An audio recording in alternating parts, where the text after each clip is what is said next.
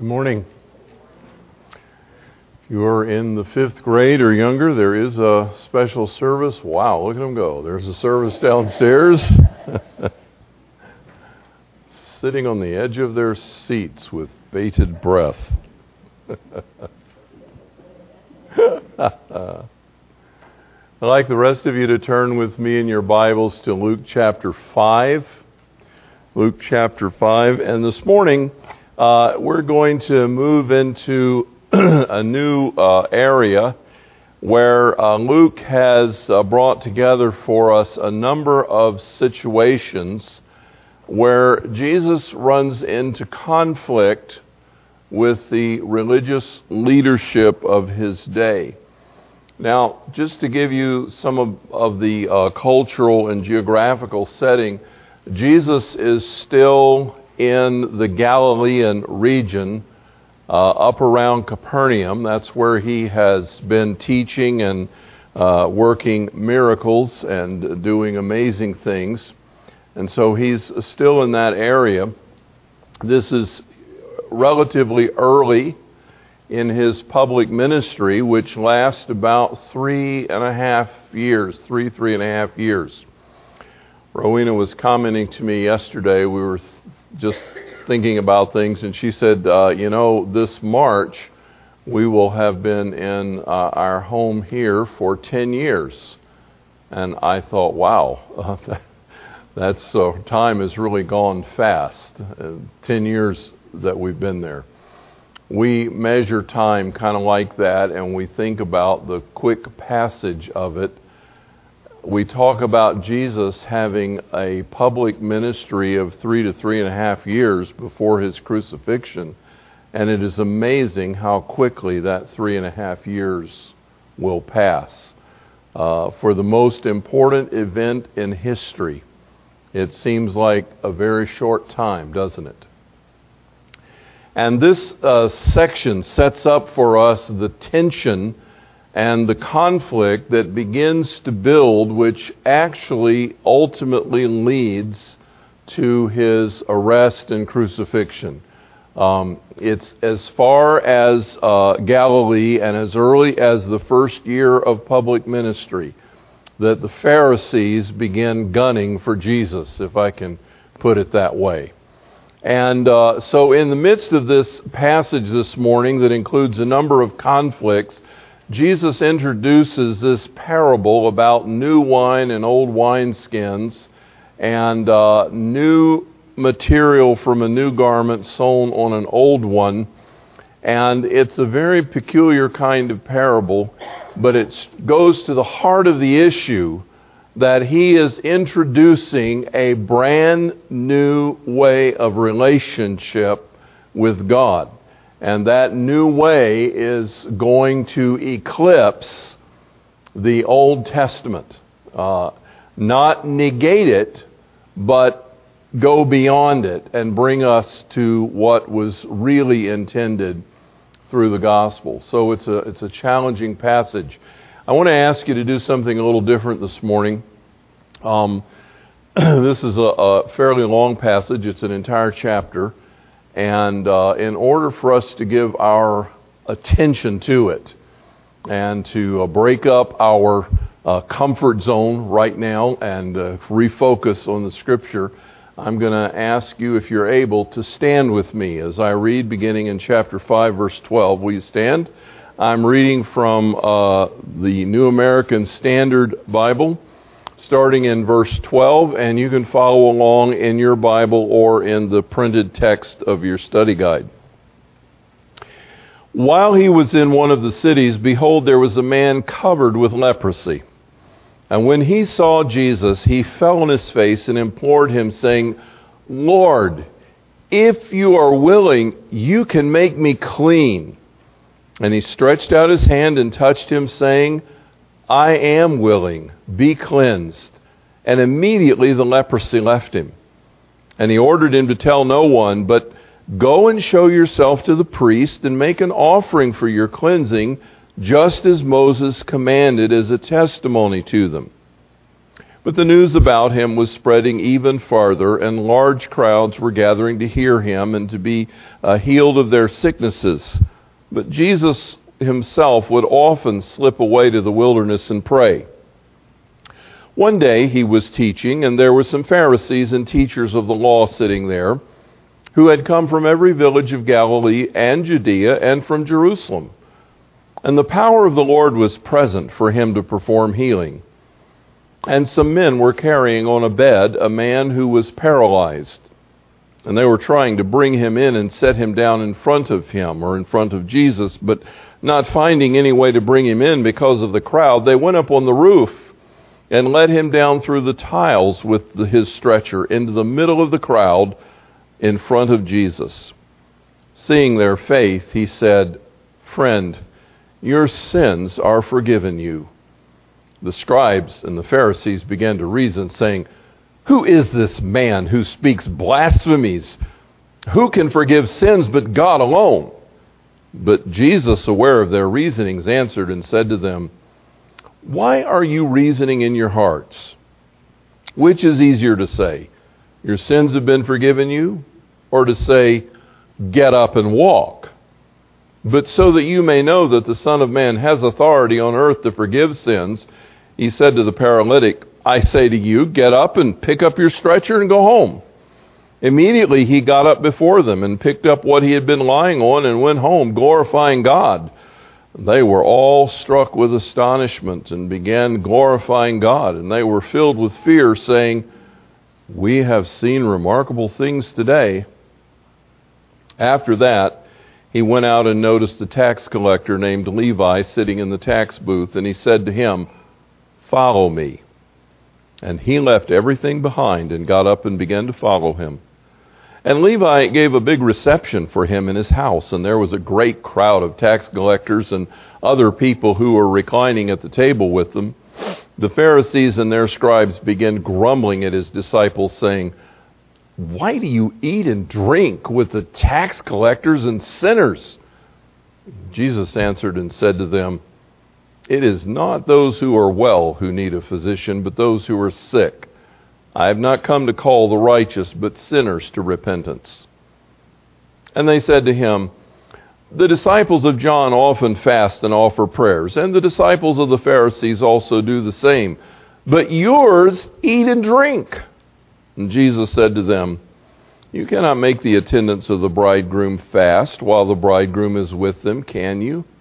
But the days will come when the bridegroom is taken away from them, and they will fast in those days. And he was also telling them a parable. No one tears a piece of cloth from a new garment and puts it on an old garment. Otherwise, he will both tear the new, and the piece from the new will not match the old. And no one puts new wine into old wineskins. Otherwise, the new wine will burst the skins, and it will be spilled out, and the skins will be ruined. But new wine must be put into fresh wineskins. And no one, after drinking old wine, wishes for the new because he says, the old is good enough. Jesus is Lord of the Sabbath.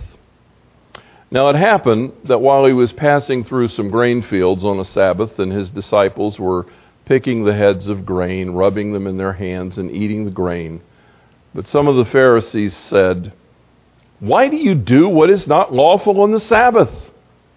And Jesus answering them said, Have you not even read what David did when he was hungry, how he and those who were with him entered the house of God and took and ate the consecrated bread, which is not lawful for any to eat except the priest alone, and gave it to his companions? And he was saying to them, The Son of Man is Lord of the Sabbath. On another Sabbath, he entered the synagogue and was teaching. And there was a man there whose right hand was withered. The scribes and the Pharisees were watching him closely to see if he healed on the Sabbath, so they might find reason to accuse him. But he knew what they were thinking. And he said to the man with the withered hand, Get up and come forward. He got up and came forward, and Jesus said to them, I ask you, is it lawful to do good or to do harm on the Sabbath? To save a life or to destroy it? After looking around at them all, he said to him, Stretch out your hand. And he did so, and his hand was restored. But they themselves were filled with rage and discussed together what they might do to Jesus. Thank you. You may be seated. Now, you notice as we read through these stories, and I hope by now I'm wearing myself out repeating, perhaps. When I say stories, I'm not referring to fiction. I'm referring to narrative accounts that are, in fact, stories about what Jesus did. And as we read through these stories, if uh, you saw the the building kind of climax toward that last verse, they decided to get a, get together and talk about what they could do to him. That the conflict begins to build throughout this section as one thing after another puts Jesus at odds with the Pharisees and with the religious leaders. One of the first things that happens uh, after the healing of this man with leprosy is that as he's teaching in the house, um, these uh, four men, another gospel tells us, uh, four men bring a man who is totally paralyzed. Apparently, uh, he could not move arms or legs. And uh, he's lying on his sleeping mat, and they kind of pick him up and they bring him to Jesus. And they can't get in. So they go up on the roof and they let him down right in front of Jesus. And uh, as Jesus looks at this man, he says, Friend, your sins are forgiven. Now, that's a little bit of an odd statement, don't you think? Uh, here's a fellow who comes who wants to be healed. He's paralyzed, and Jesus starts talking to him about sin. Well, let, me say that I'm going to go into detail uh, in the next couple of weeks over these individual scenarios. Um, I, this morning, I want to give us an overview of what's going on in this building conflict. And then we'll come back and kind of take a microscope to some of these situations. But the fact that Jesus said, Your sins are forgiven, immediately drew a reaction from the Pharisees. They were so irritated. Um, they said, Who can forgive sins except God? This is blasphemy. And so Jesus uh, asked them a very perceptive question. He says, Which is easier to say? Your sins are forgiven, or to say, rise up and walk. Now, think about that for a moment. If you consider the question, it's easier to say, but harder to do, your sins are forgiven. No one can forgive sin, really, except God. That's, that's the reality of the case. But it's easy to say it because whatever transpires happens in the unseen realm and you have no idea if it's true or not. You know, I could go around every one of you and say, Bless you, my child, your sins are forgiven. It wouldn't mean a thing. Uh, it's easy to say that. But it's not very easy to say, Get up and walk to a paralytic. Because if he doesn't get up and walk, you're a liar and a fool. And so Jesus draws them out in this situation. He says, Look, the, the root problem of this situation is sin, and I'm dealing with this problem at its root. But so that you will know that the Son of Man has authority, he turned and said to the paralytic, Get up, take up your mat, and go. Uh, you, are, you are healed. And the guy does it. And it's pretty astounding. By the way, as an aside, and I've made this point once before, but I make it again, sometimes I have people say to me, and they say it in sort of a challenging way, Does Jesus ever claim to be God? And when you read the Gospels, you will never find the words coming out of his mouth, I am the Lord God Jehovah Almighty. He, he never says that. But if you're a Jew, he says things and does things that are so conclusive that there is absolutely no doubt left in anyone's mind that he was fully revealing himself as God, so that you can know that the Son of Man has authority to forgive sin. All right, who can forgive sin? No one but God.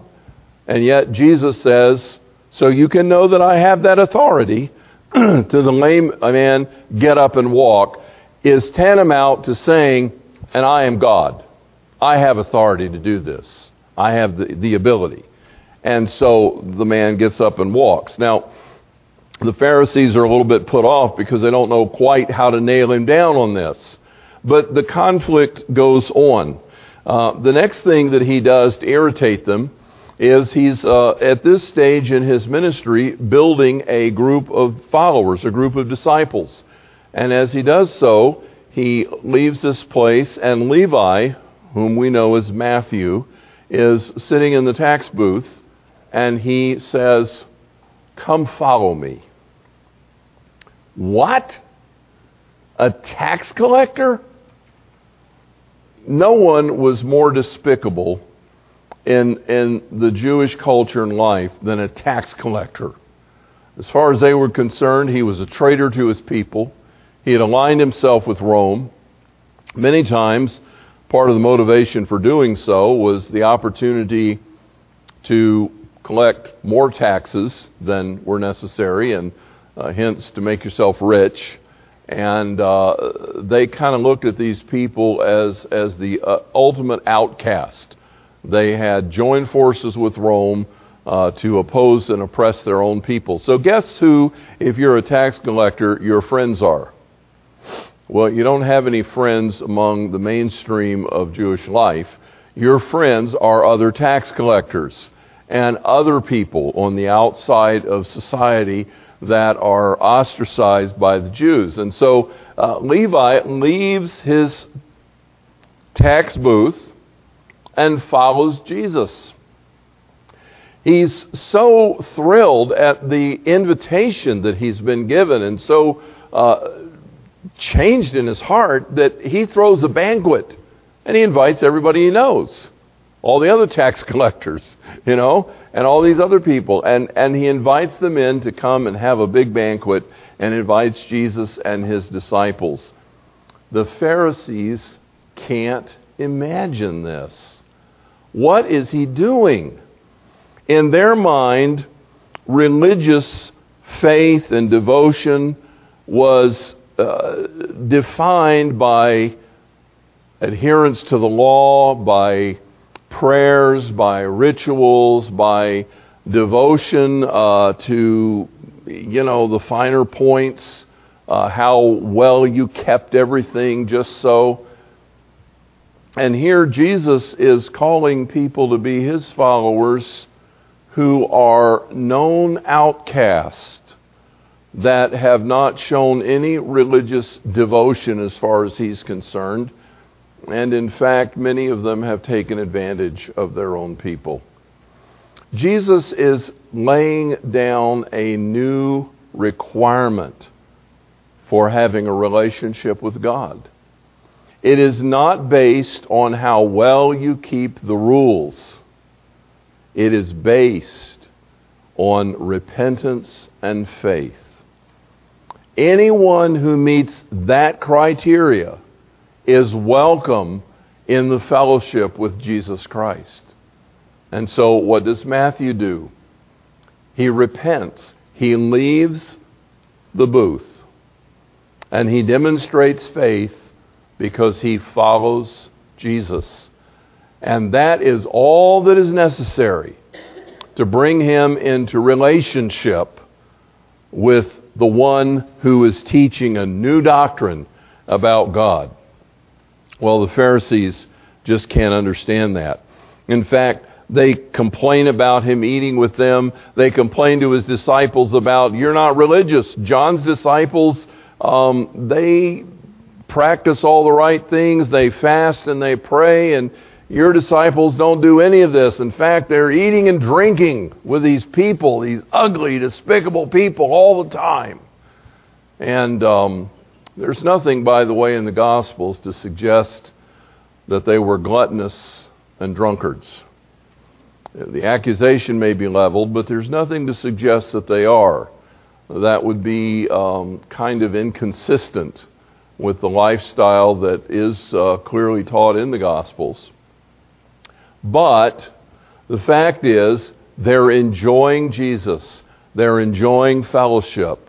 They're enjoying this whole new relaxed mode of, of being with the Son of God and having this communion with each other, this kind of fellowship, and, and, and they're learning and they're excited, and God is alive in their lives. And the religious leaders just can't figure it out. We pray, we fast, we perform religious duties, we're faithful, we're loyal. What is this you, you guys are doing? You don't look like anybody religious. Can I interject something here just for the sake of clarity? Religion has a particular definition. It literally means to do something consistently by the rules or by rote. We use the word in a non faith way by saying, like, do you brush your teeth religiously? we don't mean do you pray over your toothbrush. We're asking if you do it consistently and regularly as a pattern of your life. Do you do it religiously? It literally means to do the same thing over and over again by rote. And Jesus is literally saying, I am not religious. I am into relationships. I have a whole different purpose and motivation. And, and the goal is not to follow the rules over and over and over again. The goal is to be in relationship with God and with other people. And so he is beginning to draw the line between the old covenant mentality that worship of God is characterized by rule keeping as opposed to fellowship with God is characterized by an open heart and a life of submission and obedience in harmony and fellowship with the Lord. And so, in this instance, Jesus is leading his disciples in a new way of life. And the Pharisees, boy, they can't figure this out. You know, it doesn't matter if you're a first century Jew or a 21st century evangelical, you can be just as guilty of religion and just as ignorant of relationship. And I want to say that it is easier to keep rules than it is to live in relationship. You may at first want to argue with that.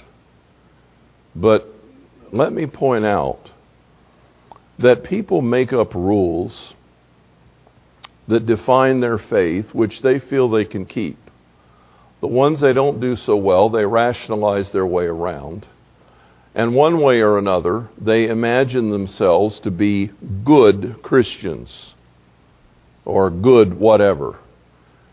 And their life is simplified by the fact that they don't have to ever really talk to God about what to do. They just have to open the rule book and find out what's the next step. It is much more difficult to live in a moment by moment, hour by hour communion with God Himself in submission to the Holy Spirit, allowing Him to guide you in every situation and depending upon His life and His power. That requires a consistent walk of obedience and faithfulness to the Lord Jesus Christ. It is easier to live by the rules than it is to live in relationship. Now, when I say easier, what, what I mean is you can break it down into something simple. It is actually easier to live in relationship. Uh, to go, I'm so glad I'm done with all that rules business. I can just live with the Lord and let Him guide my life. But it means you have to pay attention. You have to walk with Him.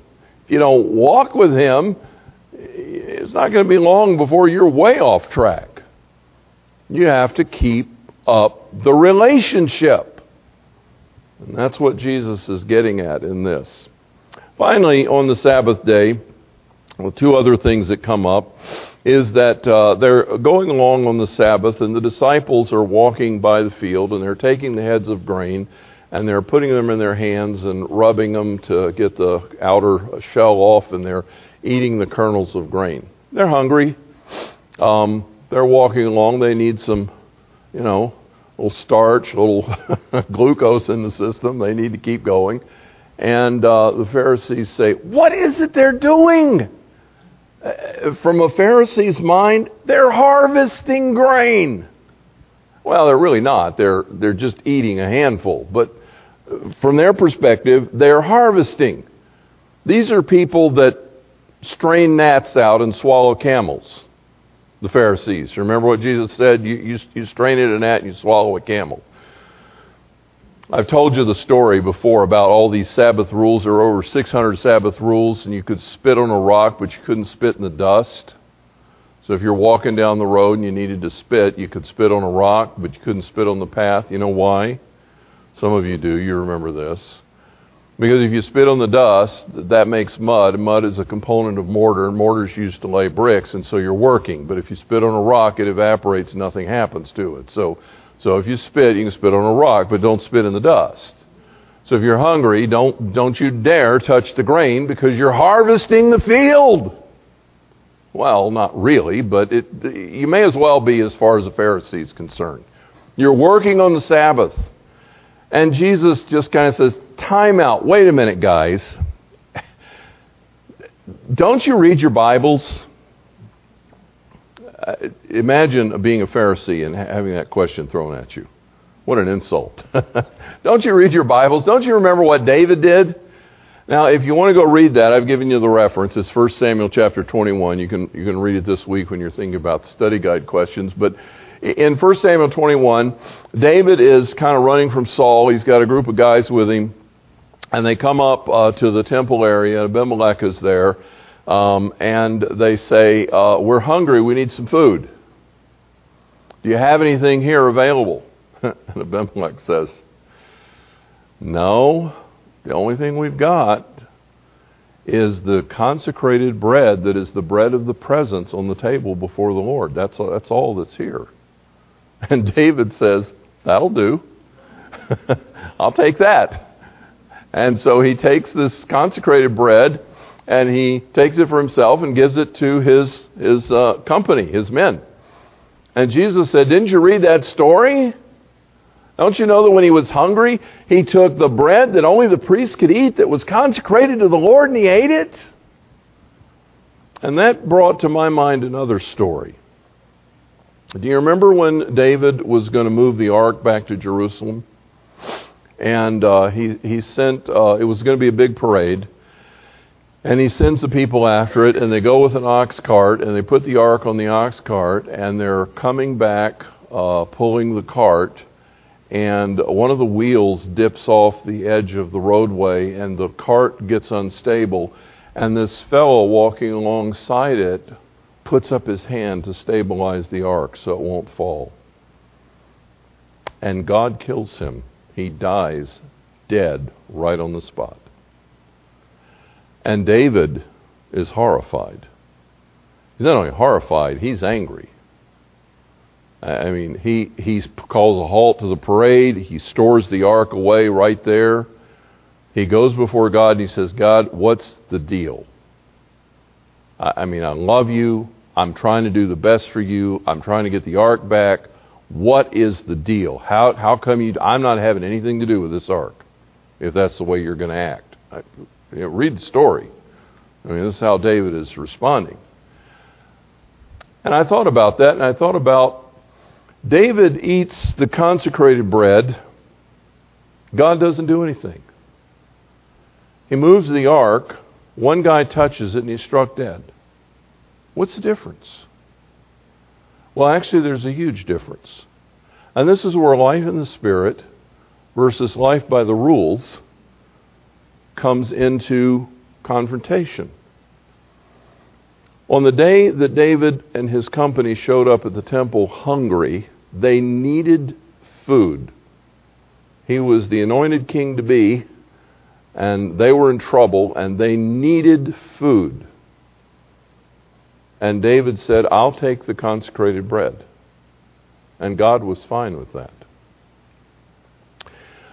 But David did not move the ark the way the instructions in the law of Moses said to move it.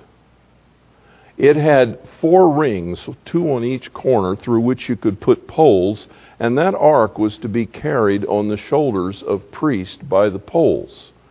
And that brought great stability because you got four guys uh, carrying this that can offset one another and they can look where they're putting their feet and they're not having to worry about where the wheels are because there aren't any. And God's whole point in the ceremonial law, by the way, was to drive home the point that He is a holy God. I mean, the, the Israelites needed to get that message.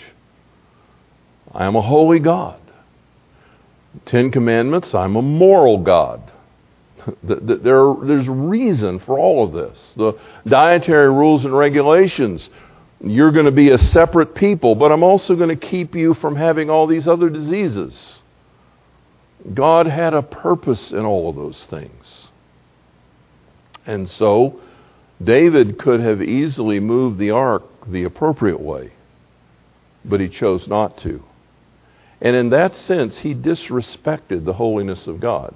There was a rule there he could have followed, but he chose, and David knew better. He just had a better idea. And, you know, and God said, no, it's not, it's not happening that way. The thing that Jesus is trying to drive home in this whole series of conflicts is you have to be guided and directed by the Holy Spirit. You have to understand what's going on. In the next event, our last story in, in chapter 6, Jesus is in the synagogue on the Sabbath and he's teaching, and by this time the Pharisees are really looking for the opportunity to nail him. And, and in the synagogue there is a man who has a withered hand. Now I, I presume that he was hopeful. I mean, you've got you've got to see the the situation. It, the synagogue in those days um, was probably not any bigger than this room. And it was very easy if you were teaching to eyeball everybody. You could see everybody. And here's this guy, and, and please note, he's, he's behaving himself. It's the Sabbath. He's in the synagogue. He hasn't asked for healing, you know, that we know of. He's not waving his arm, making a scene. He's just sitting there. But he's got this hand that obviously has a problem. And clearly there's expectation. Maybe Jesus is going to do something. Meanwhile, there's these Pharisees out in the crowd. Which one of you want to play the Pharisees? no, you don't want to be those guys. Well, we got one. I got to take her. there's these Pharisees out in the crowd, you know, and they're saying, "Hmm, wonder what he's going to do about this." Here's this guy. This is our chance. If he heals him, we got him. And Jesus sees the look on their face and discerns what's going on in their mind. And he deliberately calls the guy out Come up here. And, and now he's standing in front by Jesus. Jesus is seated. That's how they taught. He's seated. The guy's standing beside him. He looks back out at the group and he says, You tell me, is it better to save a life or to destroy one on the Sabbath? What do you think? Now, the Pharisees knew the answer to that question. Do you know how they knew that? Because even the law of Moses said if your ox or whatever falls into the ditch on the Sabbath, you know, they're laying upside down, feet in the air in the ditch, and they're stuck. Go get your neighbors and go get the thing. I mean, you can't wait till tomorrow. You've got to take care of this now and we're going to save the life of the ox. They knew the answer to the question. And what's more important, a human being or an ox, for goodness sake? And the hardness of their heart is such that, that, that they're not even. what happens when you're asked a question you don't want to answer? There's just dead silence. And in my imagination, what I imagine happens at this time is I think Jesus has fire in his eyes. I think he is really ticked. I mean, here's these religious leaders, they're supposed to be the teachers of Israel, and they and they are sitting there just waiting for Jesus to trip up and do something good for this man. And he looks at the man and he says, "Stretch out your hand." And, and as he, in the act of moving it, his hand becomes whole. And the scripture says they got him. Now they've got the evidence.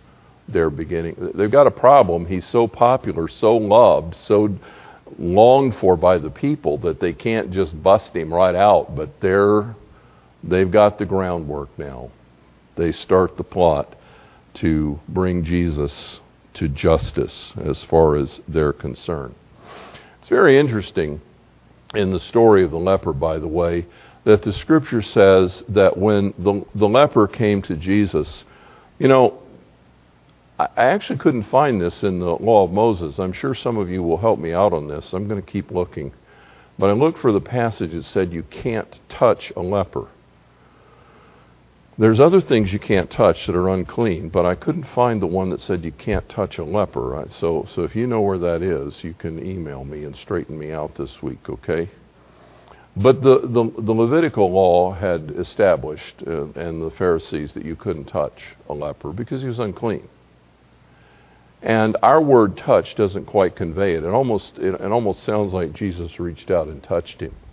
But actually, the, the meaning of the word in that early passage where it says he touched him means that he reached out and he touched him. And he healed him and cleansed him. Jesus was not afraid to come into contact. Not just contact, he was not afraid to grasp this man. That's what the, the verb actually means. He grasped him, he laid his hand on him, and he cleansed him and brought healing.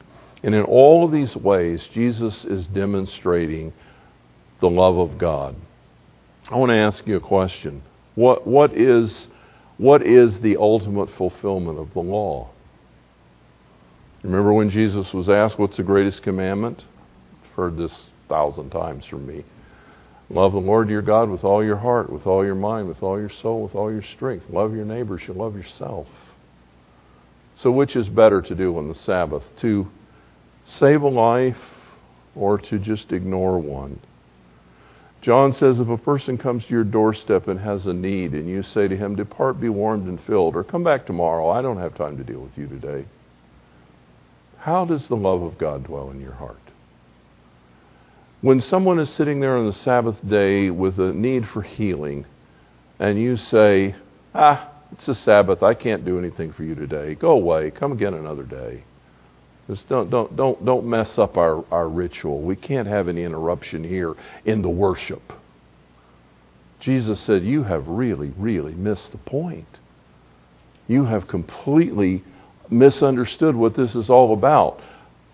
In fact, he says he was teaching them that the Son of Man is Lord of the Sabbath. The scripture says that the Sabbath was made for us, not us for the Sabbath.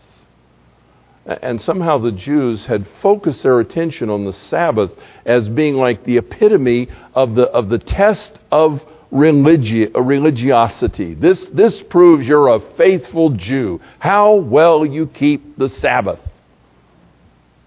And Jesus said, You guys, you've, you've just missed it.